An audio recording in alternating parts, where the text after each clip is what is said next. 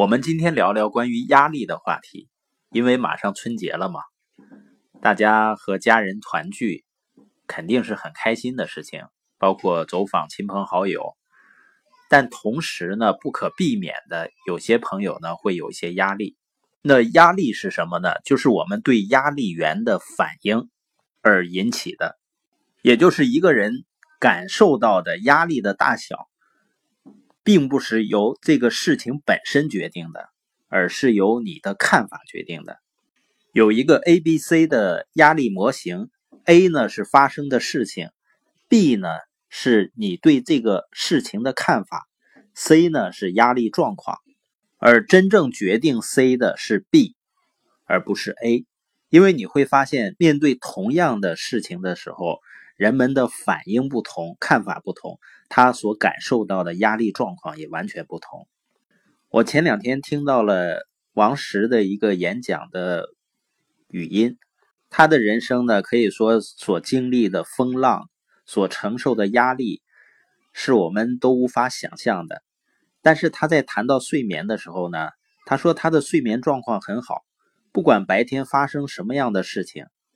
他都能够在一分钟之内睡着，而如果超过三分钟睡不着的话，对他来说就是失眠了。这种状况很少发生，但你会发现生活中很多人，别说发生多大的事情，可能很小的一个事情呢，就对他会产生很大的影响。所以降低压力呢，如果能改变 A，那就在 A 上努力；如果 A 已经确定了，那就在 B 上努力，就是。在你对这件事情的看法上去下功夫去调整。那和压力另外一个相关的呢，就是一个人的自尊状态。什么意思呢？就是一个人如果自尊水平比较高，就叫做独立完整的自尊体系。一个人有着独立完整自尊体系的时候呢，他的压力状况呢会相应的降低。而一个人如果缺乏自尊，那什么叫缺乏自尊呢？就是他的尊严感全部都来自于外在，也就是尊严感呢，全部来自于和外面周围的人的比较，通过比周围人强才能够找到尊严感，那就没有内在的独立完整的自尊体系。你比如说像杨绛先生这样的人啊，他说这个世界上没有人能够伤害你，除非你自己允许。你已经把我欺负成这样了。但是我没觉得你伤害我，这种人呢，自尊体系就会很高，他不轻易的被别人伤害。而跟他形成鲜明对比的就是，我们东北经常有人说你瞅啥啊？那个人说我瞅你咋的？这两人就开始打起来了，开始对骂。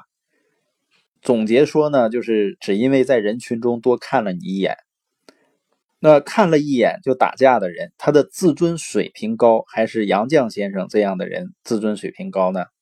那些一下子就容易被别人激怒的人，就是缺乏独立完整的自尊体系，就是他所有的尊严感全部来自于跟别人的对比，全部来自于别人眼中的自己，所以这样的人呢，会一直活得很累。为什么呢？因为活在别人的眼光中啊。